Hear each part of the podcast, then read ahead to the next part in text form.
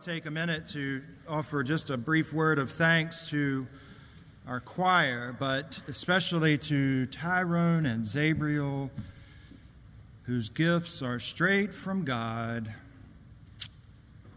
When I grow up or either get to heaven, I want to sing like they do. Thank you for sharing your gifts with us. You are a blessing and you bring us joy. That is our series. It is one of joy, and I do give thanks to God for the ways that you have responded to this series about joy because to be in Christ as human beings and as families and as a church means that we are people of joy. Doesn't mean that we have to walk around all giddy and ecstatic 24 7, although you're free to do that if you like. But joy is so much deeper because it means that even on our roughest days, there's peace. That things like happiness are actually happenings, but that joy comes through anticipation, through an exhilaration, an expectation that we are never ever alone in this world, and that joy is rooted in relationships with God and with people. This past week, one of you defined joy this way. You said that joy is the assurance that in life's highs and lows, Christ will not let you go. Now, that'll preach right there. Christ will not let you go. Joy comes through a sense of homecoming. That was our first Sunday together in this series that Jesus sends us and, and receives us and sends us and receives us. And it's the way that the church breathes the body of Christ breathes is through sending and receiving. And Susan and I have certainly felt your love and your joy and your care during our return home. So thank you for continuing to make this transition one filled with joy. Uh, last week, what we mentioned with the Mary and the Martha story is that our worry and our distraction can become blinders and prevent us from experiencing joy that we get so worried and distracted by the past and so worried and distracted by the future that we miss Jesus Christ right here in our midst, even seated next to us in our discipleship as we're sitting and listening and going and doing. And so we do ask, like Martha did, Lord, don't you care? It's our worry and distraction that sometimes allow us to overshoot that Christ is here so I've taken a little bit of liberty with the, the gospel lections for the month of July because I wanted to use those as a framework for how we can experience joy in our lives. We experience joy each time we return here. And I hope that each week that, that you deploy into the mission field, you come back with glory sightings and joy sightings about where you have seen God at work. That brings me joy, and it brings us joy. And then, like our church family, we share those together, those moments of, of joy, like Mary and Martha, model for us discipleship. Today, we're thinking about joy in loving our next door neighbors or loving those within our zip code. And then next week, we'll conclude this series as we think about uh, this outer band of joy, if you will, of, of loving those who, who maybe are, are different from us, our neighbors that way as well. So use that as a framework for discipleship. Your going and your coming brings joy. Those around you bring joy. Those in our zip codes bring us joy if we'll just have eyes to see and ears to hear. So today, it's a very interesting trilogy that Luke gives us in the 11th chapter. Somewhere along the journey, uh, Luke jotted these words down about how Jesus was relating to people, and we get this, this triptych, this trilogy series of sayings that happened in the life and ministry of Jesus. So we're in Luke chapter 11. I invite you, as you're able, to stand for the reading, the hearing, and the blessing of, of God's holy word. From Luke chapter 11. Listen for the word of the Lord. Jesus was praying in a certain place, and after he finished praying, one of his disciples said to him, Lord, teach us to pray as John taught his disciples to pray, Jesus said to them, When you pray, say, Father, hallowed be your name, your kingdom come. Give us each day our daily bread, and forgive us our sins as we ourselves forgive everyone indebted to us. And do not bring us into the time of trial. And Jesus said to them, Suppose one of you has a friend, and you go to him at midnight and say to him, Friend, lend me three loaves of bread, for a friend of mine has arrived, and I have nothing to set before him. And he answers from within, Do not bother me. The door has already been locked, and my children are with me in bed. I cannot get up and give you anything. I tell you, even though he will not get up and give him anything because he is his friend, at least because of his persistence, he will get up and give him whatever he needs. So I say to you, ask, and it will be given to you. Seek, and you will find. Knock, and the door will be opened for you. For everyone who asks receives, everyone who seeks finds, and for everyone who knocks, the door will be opened. Is there anyone among you, if a child asks for a fish, will give them a snake instead? Or if the child asks for an egg, will give that child a scorpion? If you then, who are evil, know how to give good gifts to your children, how much more will the Heavenly Father give the Holy Spirit to those who ask Him? The Word of God for the people of God. Thanks be to God. You may be seated. So, in today's text, as I mentioned, there are three parts one about how to pray, one about neighborly relations, and then one about persistence with this rhetorical set of questions about how to relate to children. And it reminds me of a story from my childhood that I heard. There was a fellow named Mr. Green, and he went home one day and he peeked over his fence and he saw his neighbor, a young boy, in his backyard, um, and, and he was saying a prayer over this hole that he had been filling in. And curious about what the little boy uh, was, was up to, Mr. Green said, Hey, Jimmy, what are, you, what are you doing over there? So Jimmy had tears in his eyes and he said, Well, my goldfish has died and, and I've just had to bury it. Well, that's an awfully large hole for a goldfish, Jimmy, said Mr. Green. And he was patting down the last bit of earth. Jimmy said, Well, that's because my goldfish is still inside your cat.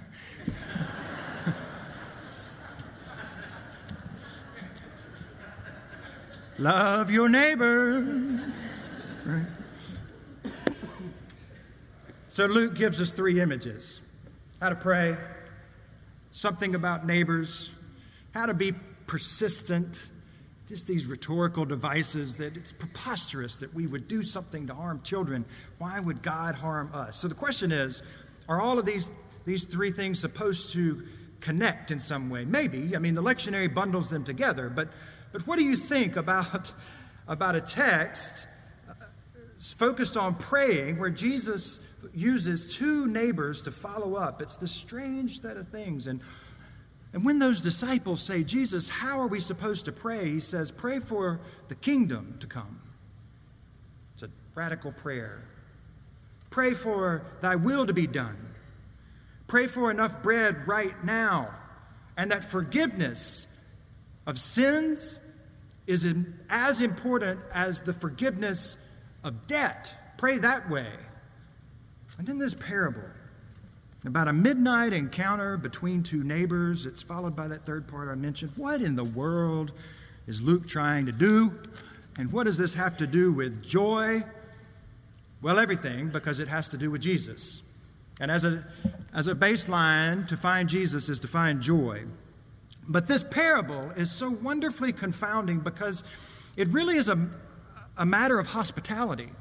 It's a lesson in hospitality. So was last week's lesson with Mary and Martha. And what we've learned about hospitality is that it has very little to do with food and, and getting everything in order. That's part of it. But the focus, the goal of hospitality, is about relationships. It's about putting others ahead of ourselves. So Jesus tells this story about hospitality. Suppose your neighbor comes to you at midnight and is in need because someone's come to visit your neighbor. And that neighbor needs bread and your neighbor doesn't have any bread. So the neighbor comes knocking and says i need some bread. I got to have some help. Well that doesn't mean a whole lot to us here in the modern world but in the ancient world it was huge. Because to deny someone the opportunity to extend hospitality brought shame on them and it brought shame on you. So there's a lot of humor in this parable. The early hearers of this story, Jesus' disciples, those within earshot, those who were reading it very early on in, in the life of the church, when they heard Jesus say, Suppose one of you has a neighbor, and when that neighbor comes knocking, you say, Don't bother me, the door has been locked. Laughter would have erupted. It's a first century preacher joke. Don't you get it? Right I think there's a lot of humor in this because it's preposterous to think that a person would not get up and help a neighbor. And literally, this homeowner couldn't get up. Galilean villages knew that because in a patriarchal home, between the front door and between the bedroom were, were family members, children, a person's a man's wife and the animals the pets everything was in between the man who could get up and do something about the knocking door and the person who was knocking. So to get up in the middle of the night, especially, means that everybody in the house had to get up. Any of you accidentally ever awakened a, a bunch of pets or a child in the middle of the night? It gets loud, doesn't it? The funnier part, though, is that the friend knocking would have awakened several others within that village, but it was such a tight knit community, right? So you, bread was baked in a common oven, and everybody knew who had the fresh bread in, in the area. So when he came to this, this homeowner's house and said, Hey, I need bread, I've got to extend hospitality, it would have awakened not only that family, but several other families. And, and the translation is this all eyes, all eyes were on that homeowner to see how will he address the knocking neighbor at midnight because there was a disruption and it was inconvenient, but it's your neighbor. It's your neighbor who needs help. And if, if you don't help your neighbor, then your neighbor will be shamed and you'll be shamed. So, in the middle of the night, at midnight, the darkest point, 24 hour cycle, there's a neighbor in need asking for help. What will happen what do you do when someone comes a knocking at midnight? Well, first of all, do your neighbors know you well enough and, and trust you well enough to come asking for help? Flip that. Do you know your neighbors well enough to go ask your neighbors for help at night or in their darkest hour? Sociologists often tell us that, that one of the things that's happening in neighborhoods and communities now is that it's not like it used to be where we would know just about everybody around us. And some of you do. But in a lot of, of neighborhoods, we know the person on our right, on our left, maybe across the street. And that's about as wide as, as our circle um, is. So, how do you know your neighbors? Do they know you? In addition to the many wonderful ministry opportunities and the tremendous amount of meetings that I have enjoyed this week here at this church. Between the two celebrations of life, Skip Skipworth, Ray Evans, there's a lot of ministry that has happened in these halls and in this community this week. Somewhere, tucked in the middle of all of that, Susan and I bought a house this week. kind of seems like a distant memory at this point, but we cannot wait to move in it's within walking distance of the church and within earshot of the tower chime. So to me, that means the kingdom of heaven is near. That's exciting news. We've met several, many of our, our neighbors already, but as I was engaging our neighbors and meeting some of them, I had this text in my mind. And the Holy Spirit was speaking to me. And I was wondering where these relationships with our new neighbors will go. How will those stories unfold? And because I want our neighbors to be confident enough to call on us. And then I thought about the midnight part, right? That takes things up a notch. Maybe, I don't know, maybe they'll call or text first, right? That's what we say. Midnight, it can be a scary time. And in our family, we don't have one of those little nest things. You know, the little cameras, the nest things that Go up there so when somebody knocks on your door, rings the doorbell, you can have like your own Big Brother Cloverdale edition live version of what's going on on your front porch. We don't have one of those. So So, what I've come to believe is that midnight has more to do with one season of life than a particular point in a 24 hour period. What I want is for our neighbors to call on us when midnight strikes.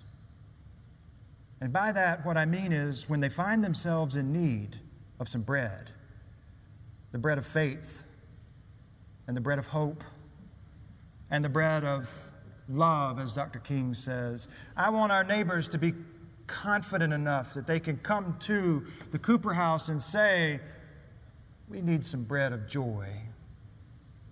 When your neighbors are in a midnight hour of life, to whom will they turn? When you, friends, find yourself in a midnight hour of life, to whom do you turn? Because every one of us are going to have a midnight. We don't really have a, a Western equivalent of, of what it would mean to have somebody awakened at midnight, awaken us, to have our neighbor come visit us and, you know, thus being shamed if we don't help them. We don't really have that, that equivalent per se. But it's made me think a lot about to what lengths we will go to ensure that our next door neighbor isn't shamed or left out to dry. And so I'm thinking about I'm thinking about my elderly neighbors. And if their lawn goes unattended, is there something that I can do so that they don't get a nasty gram from a neighborhood association? Can I help them with that? Or if there's a young family with children who's moved in and they've got toys strewn all over the yard, is there, is there something I can do to help that young family? Or, or if we live next door to someone, uh, a family with someone who's differently abled, do we see those needs clearly enough and know how to help our neighbor maintain that sense of dignity and respect? And so the short version is this How are we putting our neighbors ahead of ourselves? To do so is to live and love as Christ. And to live and love as Christ is to find joy. Dr. Martin Luther King Jr. preached this text one time. It was June the 5th, 1963, in Cincinnati, Ohio. And so Dr. King and I have been talking a lot this week.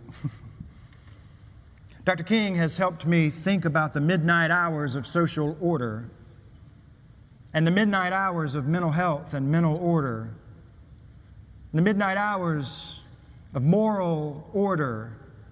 Because on the surface, these midnight hours, they seem so dark and so daunting. What is one to do?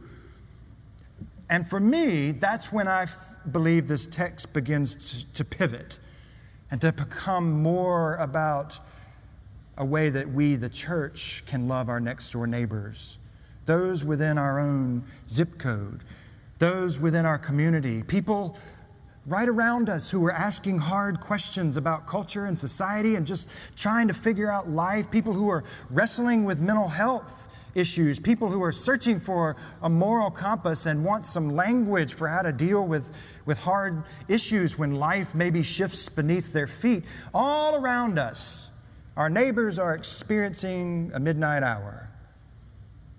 But I'm here to tell you that with every midnight hour comes a knock. And our neighbors, they hear these chimes bellowing all across the city and they come knocking. Our neighbors hear about the tremendous work happening in our respite ministry and in our choir and in our 50 plus ministries, and, and that we will be 190 years old in September. So they come knocking. You look really good for 190, by the way. Why do people come? The same reasons that you and I come because we're all searching for those loaves of hope and peace and joy. Bill Hybels says the local church is the hope for the world, and, and I believe that because I believe in us. At any given moment, we can turn on those headlines, and something disappointing or challenging is it's going to be there. But opportunities for joy are there a knocking. So, how will our neighbors find us at their midnight hour. In the text, the owner says, Don't bother me. Such a crazy, preposterous thing to say because that just would not happen. No Galilean would turn away somebody regardless of the midnight hour that they came, and nor will we, because here at this church, there's always enough bread for the one who comes knocking. And we will always lead people to Jesus Christ, where the bread of forgiveness is always fresh and it's always warm and it's always on the rise because the bread of life has risen from the grave. Amen? Many neighbors who come knocking, you and me alike, they come from places of scarcity and fear about how things are out there, but the joy of Christ runs counter to a narrative of scarcity and fear because the good news of Jesus Christ is one of blessings and of hope. Do you know that Jesus, more than anything else in the gospel, used this phrase do not be afraid? Say it with me do not be afraid. Fear can steal our joy. And that's a good word for whatever midnight you are facing, or for whatever midnight your neighbor is facing, or for whatever midnight our neighbors are facing. So do not be afraid. God is going to get up. We come a knocking. Sarah J is someone else who helped me this week. She says that far from implying that a sleep deprived God answers prayer grudgingly because of our tiresome insistence.